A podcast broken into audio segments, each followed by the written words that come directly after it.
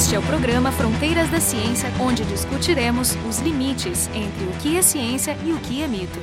O programa de hoje é uma continuação da conversa que nós tivemos com o Ricardo Petraco no episódio anterior, no qual nós discutíamos as etapas entre uma droga ser descoberta até que ela se torne um medicamento.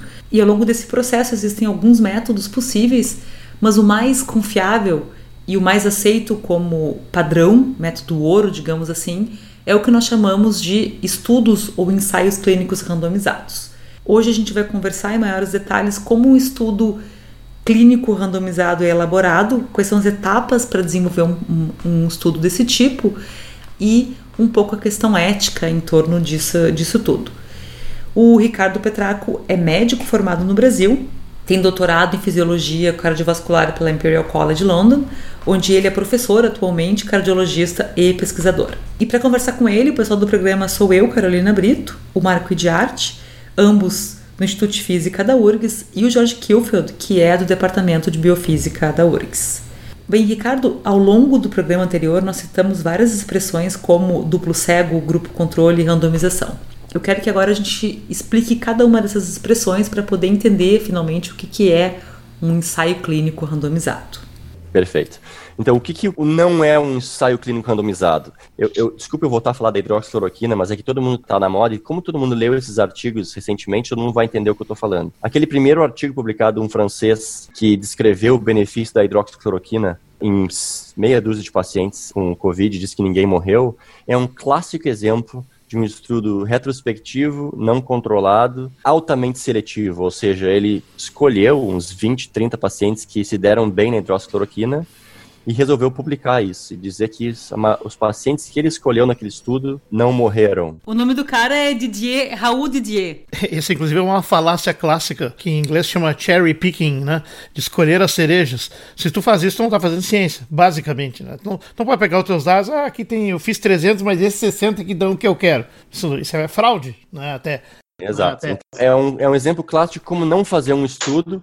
E as Científico. pessoas, na verdade, falam que o estudo é neutro, no sentido de que ah, não faz mal nenhum fazer isso. Na verdade, um estudo desses mal planejado, mal elaborado e que acaba circulando hoje em dia, mesmo que não seja publicado, gera tantos malefícios quanto não fazer um estudo, ou até mais porque o pessoal acaba acreditando. Então, tu compra aquela ideia de que a hidroxicloroquina funciona e tu vai começar a usar e, e vai ter gente vendendo na farmácia. Eh, então, assim, esse, existe uma responsabilidade muito grande de um investigador ao publicar um estudo como aquele, que é um estudo eh, o pior dos estudos, não controlado, retrospectivo e sem, muito menos falar em placebo. O próximo passo é tu estabelecer um grupo controle, ou seja, tu pegar e comparar pacientes que usaram hidroxicloroquina com, com, os pacientes que não usaram e fazer essa comparação. Um erro é tu usar um, um grupo controle no passado, um histórico que chama de dizer assim, olha, eu usei 100 pacientes aqui com hidroxicloroquina e eu estou comparando com 100 que morreram mês passado aqui. Isso é um erro metodológico grave, porque não está comparando pacientes do mesmo nível, eles não são iguais, a população não é igual.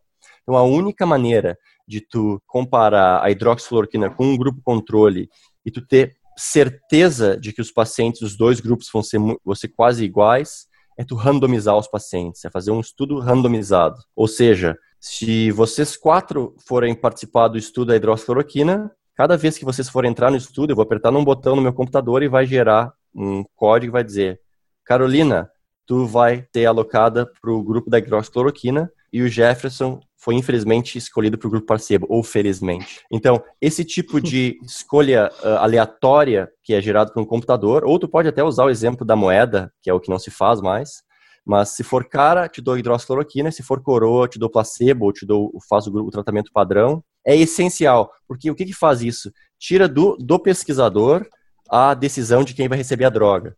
E é óbvio que o pesquisador que quer que a droga funcione vai escolher o paciente que está bem, que não é diabético, que é jovem, que está bonitão.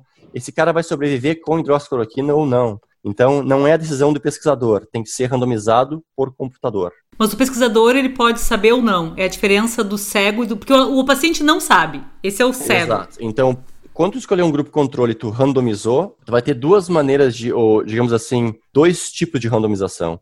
Um, quando tu vai dar a droga para o grupo ativo e vai fazer o que chama de tratamento usual, ou tratamento controle para o paciente do grupo controle, que é o que está sendo feito na maioria dos estudos da hidroxicloroquina. Ou seja, Carolina vai ser randomizada para hidroxicloroquina e um outro indivíduo que vai chegar depois dela pode ser randomizado para o tratamento usual ou tratamento padrão. Esse é um estudo que é, não é cego, com certeza não é duplo cego, porque o paciente sabe o que ele está tomando e eu sei o que, o que eu estou dando para o paciente. E então eu só posso usar esse tipo de tratamento quando o desfecho que eu estou medindo for um desfecho altamente objetivo. Por exemplo, mortalidade. Se vocês morrerem daqui a 30 dias, é um desfecho altamente objetivo. Não tem como tu, ah, morreu um pouquinho, ou meio que morreu e não morreu, vamos ver se ele morreu. Morte é morte, sobreviveu, sobreviveu ou quanto mede alguma coisa objetiva, por exemplo, um exame de sangue, a quantidade de, de uma enzima no sangue. Isso é um desfecho relativamente objetivo que está relativamente protegendo uh, de viés. Agora, se eu te dar para ti, Carlene, hidroxicloroquina e para os outros eu dizer que tratamento padrão, e eu te perguntar daqui 30 dias, tá, mas como é que está te sentindo? Como é que está aquela falta de ar que vem do vírus? Não existe nenhuma dúvida que todos os pacientes que receberam a droga vão ter uma chance muito melhor de se sentir melhor, de, de melhorar a falta de ar e coisa assim. É, o paciente não pode saber, esse é o cego. E o, e o experimentador também não deve saber, esse é o duplo.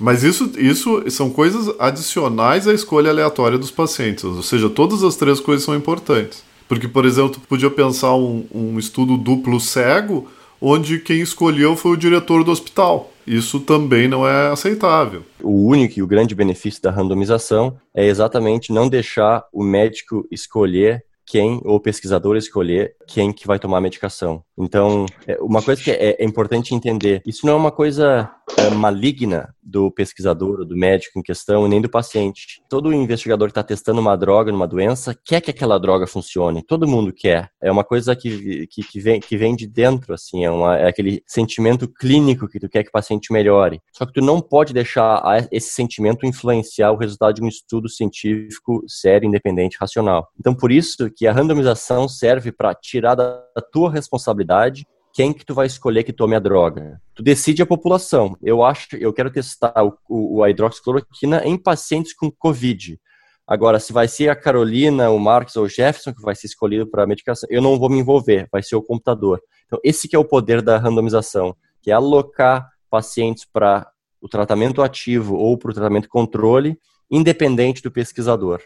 Então, o mínimo que se faz é randomizar para um tratamento ativo versus conservador, e o segundo passo ideal é, por exemplo, tu evitar com que o paciente saiba o tratamento que ele foi, que ele vai receber. A grande maioria dos estudos são chamados duplo cego, quando nem o paciente nem o pesquisador sabe da, da terapia que o paciente foi alocado. E, obviamente, a única maneira de tu fazer isso é tu dar uma medicação que seja exatamente igual à medicação ativa, só que não tem o efeito biológico da medicação ativa. Em caso, por exemplo, de cirurgias, como é que se faz o duplo cego? Quando, por exemplo, não existe como tu fazer um placebo ideal, como por exemplo um, um procedimento cirúrgico, quando a gente fez o nosso uh, estudo randomizado aqui para avaliar uh, o benefício de colocar stents em doença com pacientes com dor no peito, com angina, a gente criou um, uma randomização. Então, o paciente chegava, era randomizado para tratamento, tratamento usual ou tratamento com stent.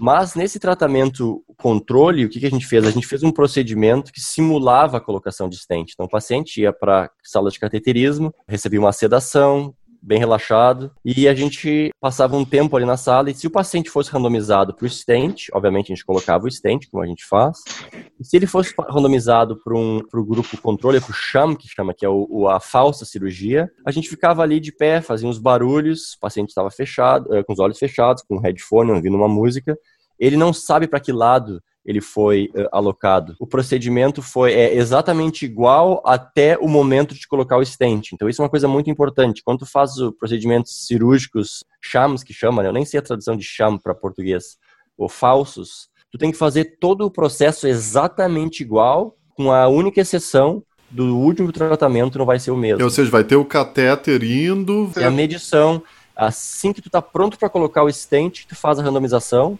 e um teu colega lá fora vai dizer, olha, foi randomizado para o stent ou para o grupo controle. Então é naquele momento que, que diferencia, que tu, ou tu coloca ou tu não coloca. O paciente vai ter uma incisão, ele vai ter um curativo, ele vai ter dor no local, ele vai ter tudo. Mas no fim das contas, o médico sabe, Ricardo. O médico vai ficar sabendo que ele não colocou, mas só sabe na hora. Exato. Até então, os stents eram, foram estudados assim. Ah, tu tá com dor no peito, Carolina, ah, tu tem angina, eu vou te, vou te colocar num estudo em que tu vai ser randomizado ou para receber um stent no, no coração, ou tu vai ser randomizado só para receber umas medicações, uma, uma estatina, uma aspirina. Obviamente, todos os pacientes que receberam stent até então, em todos os estudos, se sentiram muito melhor, caminhavam muito mais, conseguiam passar mais tempo na esteira. Então, estudo altamente positivo. O que, que tu não sabe? Se isso é o efeito do stent em si ou se é um efeito placebo, um efeito de participar do estudo.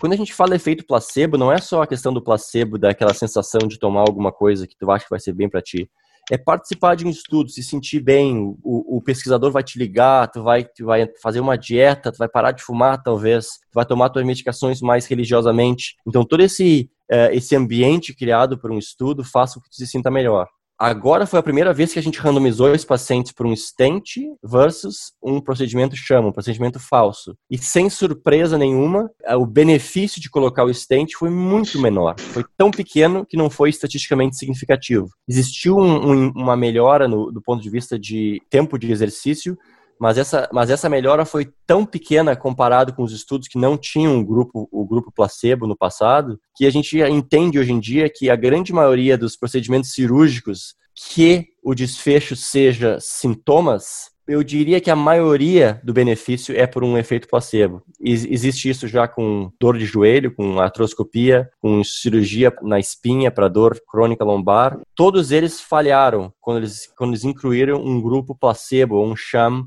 nos estudos. Falou sobre a questão da significância estatística. A gente já gravou alguns programas falando sobre isso, inclusive um específico com o Olavo há algum tempo atrás. Né? Eu estava lendo esse, esse trabalho que, que tu conseguiu para nós, acho que a Cacá nos enviou, que resenha esses cinco artigos que teriam feito alguma coisa com a cloroquina. E uma das coisas que tem ali é que quando tem efeito, ele é, é e é eles alegam e montam em cima da única coisa que eles têm, que é a tem significância estatística.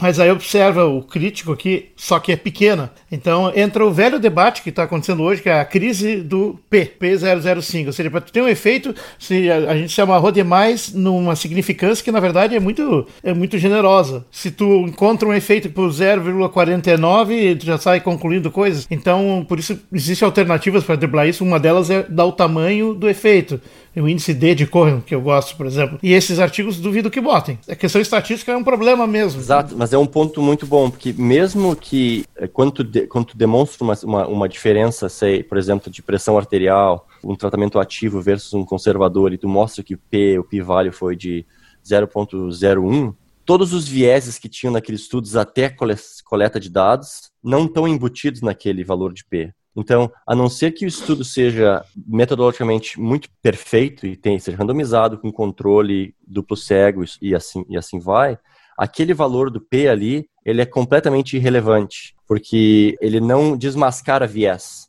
Viés só é desmascarado quando tu olha a metodologia do estudo, que é o, a, a, grande limitação de, de 90% dos apresentados como demonstrando benefício de uma terapia.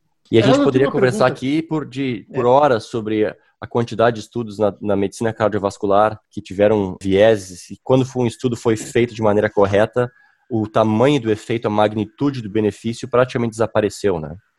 É, deixa eu fazer uma pergunta. Tu, tu, tem um artigo muito bom. Tu citas também que o, o registro, por exemplo, no clinicaltrials.gov, só que esse é o, o, sistema de registro americano. Ele não é o único que existe, né? Tem um europeu também, não tem? Os outros, os outros registros que existem são registros menos respeitados, digamos. Então, assim, então, na verdade, a não ser que tenha algum motivo, digamos assim, é, é, cultural, por exemplo, se é um estudo feito na China e eles não têm acesso ou não querem, por algum motivo, colocar no clinicaltrials.gov, tu pode registrar em outros, outros lugares. Agora, é um site que ele é tão respeitado e tão fácil de colocar lá, que é muito difícil usar um argumento plausível para tu não registrar o teu estudo lá. Não tem por que tu não registrar. Então, eu diria que, que a maioria dos estudos sérios que vão querer ser publicados em artigos grandes no final, tu vai acabar registrando eles no clinicaltrials.gov. Mas independente disso, se o, se o site não for aquele, o princípio é o mesmo. É uma instituição independente em que tu registra a tua hipótese e os teus métodos do estudo que tu não pode mudar durante uh, o decorrer do estudo. Essa cultura do registro, na verdade, é uma coisa que que existe há algum tempo na medicina, não é muito antigo, né? E ainda não difundiu bem para as outras áreas. E é, e é uma das coisas propostas para driblar, para resolver esse problema da significação. Eu participo, por exemplo, da Iniciativa Brasileira da Reprodutividade, não sei se tu conheces, que é um experimento, é, enfim, no país inteiro, um grupo de pessoas que nós estamos tentando replicar um conjunto de experimentos que foi selecionados às cegas. Nós não sabemos quem fez, só sabemos o material e métodos e estamos reproduzindo da melhor forma possível. É bem complicado. Então, esse experimento, esse, essa iniciativa é centrada num registro para começar. A gente não pode sair do registro. E existe, existe muita gente que diz que um, um, paper tinha que ser aceito só pelo método. Então, assim, se tu me explica qual foi a tua hipótese, como é que tu testou ela e quais são os testes estatísticos que tu usou, eu não preciso nem saber o resultado para saber se eu aceito ou não aquele paper. Porque o resultado, é na verdade, é, é irrelevante. É, é irrelevante no sentido de ciência. Né? positivo né? e negativo, né? É. Então não é, interessa então se a medicação funciona ou não. Já que o Jorge citou o, o site clinicaltrials.gov, eu quero só mencionar que hoje a gente está gravando no dia 16 de abril de 2020 e eu tentei fazer uma, uma, uma pesquisa nisso aí para ver quantas, quantas, quantos clinical trials registrados ali tem no mundo para o Covid. E Hoje tinha 625 de manhã, mas depois estava em 630, então assim, aumenta muito rápido. E só olhando os primeiros 25, eu vi, eu, eu vi pelo menos 10 drogas. Desses, desses quase 600, desses 600 e tantos uh, estudos, 11 estão sendo feitos no Brasil. Eu, eu, convido os ouvintes a irem a esse site e, e, brincarem um pouco com essa ferramenta que é, é muito impressionante de ver a quantidade de coisa sendo feita no mundo inteiro. E a partir do momento que a gente escutar agora na mídia o que está sendo, tenta sendo testado pelo governo brasileiro ou pelo hospital A, B, C ou D, a gente pode ir lá e verificar. Por exemplo, ontem o ministro Marcos Ponte avisou em, em cadeia nacional que uh, estaria sendo testada no Brasil uma droga que é muito barata, sei lá o quê, mas ele não deu nem o nome da droga. Eu gostaria que o Ricardo comentasse sobre qual é a possibilidade de um tipo de, de estudo desse ser registrado numa plataforma séria, como é a, clinic, a clinicaltrial.gov? Tem uma droga agora do governo brasileiro que in vitro inibiu a replicação de 94% das células. Só que eles não querem dizer nem o nome da droga porque vai gerar muita ansiedade. Então é, é aquela coisa assim. Né? Também. É exato aquela coisa assim, como é que tu vai levar a sério um negócio desse? Que por mais que tu entenda que eles queiram não divulgar a droga para não gerar ansiedade popular, do ponto de vista de ciência, se tu vai fazer uma coisa escondida, assim, que cheira já, tem aquele cheiro de falcatrua desde o começo, é muito improvável que isso vai ser, um estudo desse vai ser levado a sério desde o começo. Então, pega e vai submeter esse teu artigo aí para um, uma revista séria, o revisor vai olhar assim, mas agora, tu não, tu nem sabe, tu nem divulgou o nome da droga no começo, tu não registrou o teu estudo, tu não disse quantos pacientes tu queria, tu não disse qual era o teu desfecho. É muito difícil levar a sério um, uma, um estudo que não, que não seja registrado prospectivamente, né? Mas, Ricardo, eu queria salientar uma outra coisa que é importante nessa história. Tu disseste que essa droga que vai ser testada pelo governo foi anunciada como sendo muito eficiente porque ela funciona em 94% das vezes in vitro. Mas tem um monte de coisa que funciona in vitro e pode dar errado em vivo. Tem, inclusive, pode dar errado em alguns animais e depois, né, dá certo em animais e dá errado em, em ser humano. Quer dizer, qual é a distância entre uma coisa funcionar in vitro e uma coisa funcionar em vivo? Tem, a gente pode estimar se vai funcionar ou não. Desculpa, eu tenho um dado aqui daquele mesmo site que eu estava olhando sobre o FDA, que se estima que um em cada mil dessas drogas que passam testes pré-clínicos não passam testes clínicos. Um em cada mil. Tá Talvez seja até mais, por, é, é, porque o pré-clínico pode ser, como a Corona disse, não passou num teste de animal ou coisa assim. Agora, o in vitro que eles chamam mesmo é. O melhor exemplo do in vitro é como a penicilina, penicilina foi descoberta, que é quando o Alexander Fleming viu que, que tinha uns fungos na placa dele ali, onde tinha bactérias, não tinha bactéria que crescia ao redor dos fungos que produziam a penicilina. Então esse foi o primeiro experimento in vitro que levou a medicação virar clinicamente útil. Mas é... a quantidade de pesquisa que falha desde a parte in vitro até a parte clínica, eu não saberia te dizer, te botar um número agora. Um em mil Deixa talvez eu... seja razoável esse, esse valor. Até aproveitar para fazer um pouco essas distinções aí que o pessoal às vezes confunde. In vitro, em geral, significa com amostra biológica, que pode ser células vivas ou células desmanchadas só com seu interior extraído, homogenatos e tal, uh, diluídos. Mas tu também pode extrair um pedaço do tecido, por exemplo, um pedaço de músculo, um pedaço do encéfalo de uma pessoa numa cirurgia e tratar e, e explorar em cima dele. Se chama ex vivo. In vivo é o que tu faz, um experimento que se faz com animais, não se faz com humanos, não dessa forma. E também está na moda mais recentemente os experimentos in silico, que é uma forma bonitinha de dizer os experimentos teóricos, com modelos matemáticos. Grande erro, grande crime desses experimentos in vitro é tu usar isso como um desfecho que a gente chama de surrogate o equivalente. Então, esse é o grande exemplo das, da, dos alimentos. Ah, porque o tomate faz bem para o câncer de próstata, porque foi demonstrado que a proteína do tomate, a vermelha, que ela inibe as células cancerígenas da próstata no laboratório. Então, todo mundo tem que comer tomate agora para diminuir o câncer de próstata. Então, esse tipo de extrapolação de in vitro a in vivo é uma das grandes uma das grandes falácias da indústria farmacêutica, da indústria de vitamina, ou da indústria alimentícia, eu diria. Extrapolar esses achados, ah, o azeite de oliva diminui a, a, quantidade de alguma coisa em alguma placa, então vai diminuir o, o, ataque cardíaco. Então essa extrapolação tem que se, tem que se tomar cuidado, né? Ricardo, eu queria que a gente discutisse um pouquinho, que eu achei um dado, uma, uma, uma análise tua no artigo que escreveste recentemente para o Medium. Nesse artigo tu comenta qual seria a amostra significativa para um estudo para cloroquina. Eu gostaria que tu fizesse essa, nos, nos desse uns argumentos para a gente poder estimar o número necessário para a gente poder confiar num estudo desses aí. Então, é, a, o tamanho da amostra, como eu coloco no artigo ali, é um dos, é um dos assuntos mais é, discutidos uh, do ponto de vista de, de preparação de estudos. Então, aquilo que tu falou, quando a gente tem uma hipótese, o segundo passo é, é passar um dia ou dois discutindo um, o tamanho amostral. Porque tem duas consequências. Se tu faz um estudo muito pequeno, tu, tu transforma o estudo no que chama de, de underpower, né, ou subefetivo, sem o poder de mostrar um benefício, se houver um benefício. E tem um outro erro, que é um erro que vira uma coisa meio antiética, que é tu, digamos, randomizar 20 mil pacientes para um estudo que em 2 mil pacientes poderia demonstrar o benefício do ponto de vista estatístico. Então, tu achar o, o tamanho certo da amostra é extremamente importante. A grande maioria dos estudos circulados até agora com a hidroxicloroquina foram subefetivos, sem poder de, de, demonstrar o benefício. Quando tu vê estudos publicados com 30 pacientes em cada braço, tu já olha e já vê, olha, não existe nenhuma possibilidade uh, de mostrar um benefício. E se mostrar um benefício com tão poucos pacientes, com certeza tem alguma coisa que não cheira correto nos métodos. Então, quais são as, as duas variáveis que, que a gente usa para decidir? A primeira é a quantidade de evento que tu está medindo no grupo controle, no grupo sem tratamento, na tua população em geral. Então, no caso da hidroxicloroquina, se quiser medir mortalidade, tu tem que saber qual é a mortalidade do coronavírus na população que tu vai estar estudando. E é claro que isso vai, vai mudar se tu está estudando ela num ambiente mais uh, leve, como por exemplo os pacientes que estão em casa com um pouco de gripe, ou se tu vai no outro oposto, que é o paciente que está na UTI, que um a cada dois ou três vai morrer.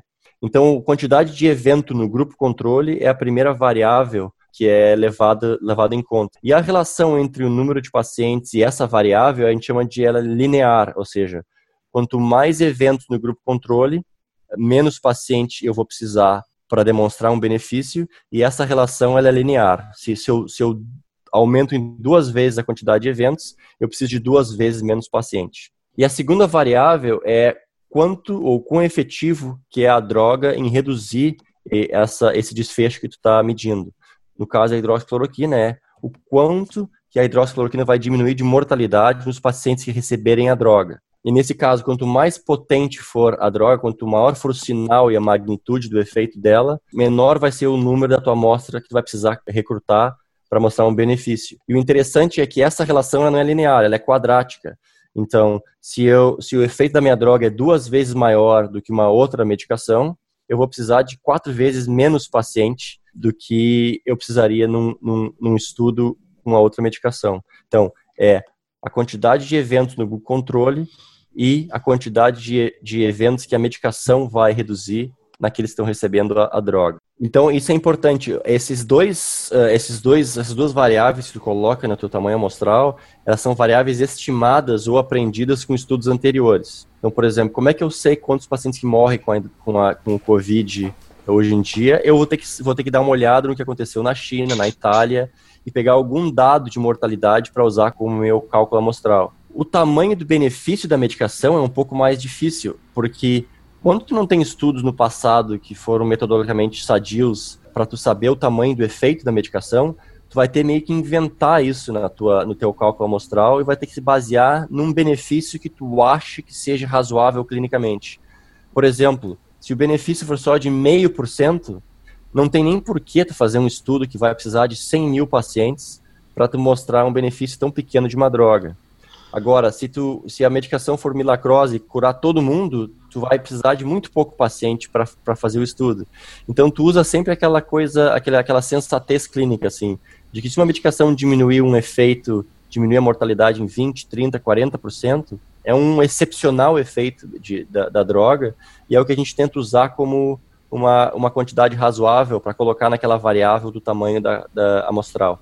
Em números absolutos, se for um estudo que tu tivesse supondo que tu tens uma mortalidade de 20%, por exemplo, né, que foi o, número que tu Se o pessoal quiser olhar aí naquele artigo que tu se refere, Carolina, tem a fórmula aí que é, é 30 vezes o número de eventos que tu vai prevenir é, no, grupo, no grupo da medicação ao quadrado multiplicado pela quantidade de pacientes que vão ter o evento no grupo controle, que vai dar um número em torno de entre 3 e 4 mil pacientes. Essa forma, é, é importante dizer que é uma fórmula é, de estimar, ou de tu mentalmente ter uma ideia de quantos pacientes. Na verdade, o cálculo amostral é feito com softwares estatísticos que dá um pouco mais de precisão, mas que fica muito parecido com aquele número que eu coloquei ali no artigo. Vamos falar em 4 mil pessoas. Digamos que tu colocasse 2 mil no grupo controle e 2 mil na, na, na, cloroquina. Eu acho interessante esse tipo de raciocínio para chegar no argumento ético. Se a gente estima quantos morreriam sem a droga, digamos, é 20%. Né? Então, 20% nesse caso, a gente está falando de 400 pessoas morreriam no grupo controle, 400 pessoas, eh, quer dizer, deixariam de morrer no, no outro grupo. Mas isso se a droga tivesse a eficiência de 100%, mas ela não tem essa eficiência. Então, quantas pessoas deixariam de morrer em função da cloroquina? Então, eu quero fazer esse, esse comparativo. Então, se por exemplo, se tu usar os, os valores que tu disse, se tu tiver um estudo de em que 2 mil pessoas forem uh, alocadas para o tratamento conservador ou tratamento controle, e digamos que 20% uh, eh, delas morrerem, vão ser 400, né? Se tu imagina que a hidroxicloroquina diminua essa mortalidade em, em 20%, tu vai ter que ela vai diminuir quantas mortes? 80, 80 mortes, mortes. Na, naquele grupo. Então vão morrer ainda 320 pacientes no grupo da cloroquina comparado com 400 do grupo controle. Então, um estudo desse tamanho, que, que vai gerar uma, uma, uma informação fundamental para nós entender se a hidroxicloroquina funciona ou não, na verdade vai, do ponto de vista ético, uh, submeter 80 pacientes a um tratamento que seria de benefício, mas que não foi no caso deles, porque eles receberam a, a medicação. Então, na verdade, esse é o grande tendão de Aquiles de estudos, que é tu tá submetendo pacientes ao tratamento placebo, né? Que deixa as pessoas muito desconfortáveis. Ah, mas é ético isso? A grande verdade é que compara esse número de 80 pacientes que teoricamente tu tá não dando o tratamento ideal com a quantidade de gente que morre por dia uh, com a doença no mundo e com a quantidade de gente que tu vai salvar nos próximos dois, três anos, porque essa epidemia não vai embora tão cedo, uh, sabendo que a hidroxicloroquina funciona. Porque a gente está usando aqui a hipótese de que ela realmente funciona que pode ser que a gente faça esse estudo e mostre que ela mata mais 20% do que, o, do que o grupo controle. Então, sem o estudo clínico randomizado, é impossível de receber, de ter essa resposta. Seria antiético se a gente tivesse certeza de que a droga está funcionando e eu não estou aplicando, mas na verdade a gente não sabe. Então, a única maneira de saber é então, é testar. É Exato, por isso eu, colo, eu coloco mortalidade causada pelo estudo, em, entre aspas, para explicar só que a a quantidade de pacientes que tu está expondo eles a um, a um risco uh, diferente entre a droga e um placebo é um número muito pequeno quando tu compara isso com o benefício óbvio de, de ter uma resposta se a droga funciona ou não, né? O fato das pessoas naturalmente ter como hipótese que a droga nova vai funcionar gera muito sofrimento, né? Até na cultura a gente vê em filmes uh, onde tem uma situação onde alguém está doente, tem um e aí a pessoa está sempre torcendo para não receber o placebo, né? Exato. Isso é muito comum, tem um remédio. É por isso que o placebo é essencial, porque se no momento em que tu não dá um placebo e ela acaba sabendo se ela está tomando a droga ou não, vai ter toda uma motivação, vai ter toda uma troca de uma, uma mudança psicológica que faz os pacientes melhorarem em vários aspectos, aspectos até objetivos. A, a pressão arterial cai, o diabetes melhora, só pelo fato de saber que tu está tomando uma medicação ativa que pode te fazer se sentir melhor e melhorar, né? Então hoje o programa foi sobre estudos clínicos randomizados e todas as, as implicações disso, vários detalhes com o Ricardo Petraco, que é médico, pesquisador e professor na Imperial College de Londres. E para conversar com ele estávamos presentes eu, Carolina Brito, Marco de Arte, ambos do Instituto de Física da URGS, e o Jorge Kilfeld, do Departamento de Biofísica da URGS. O programa Fronteiras da Ciência é um projeto do Instituto de Física da URGS.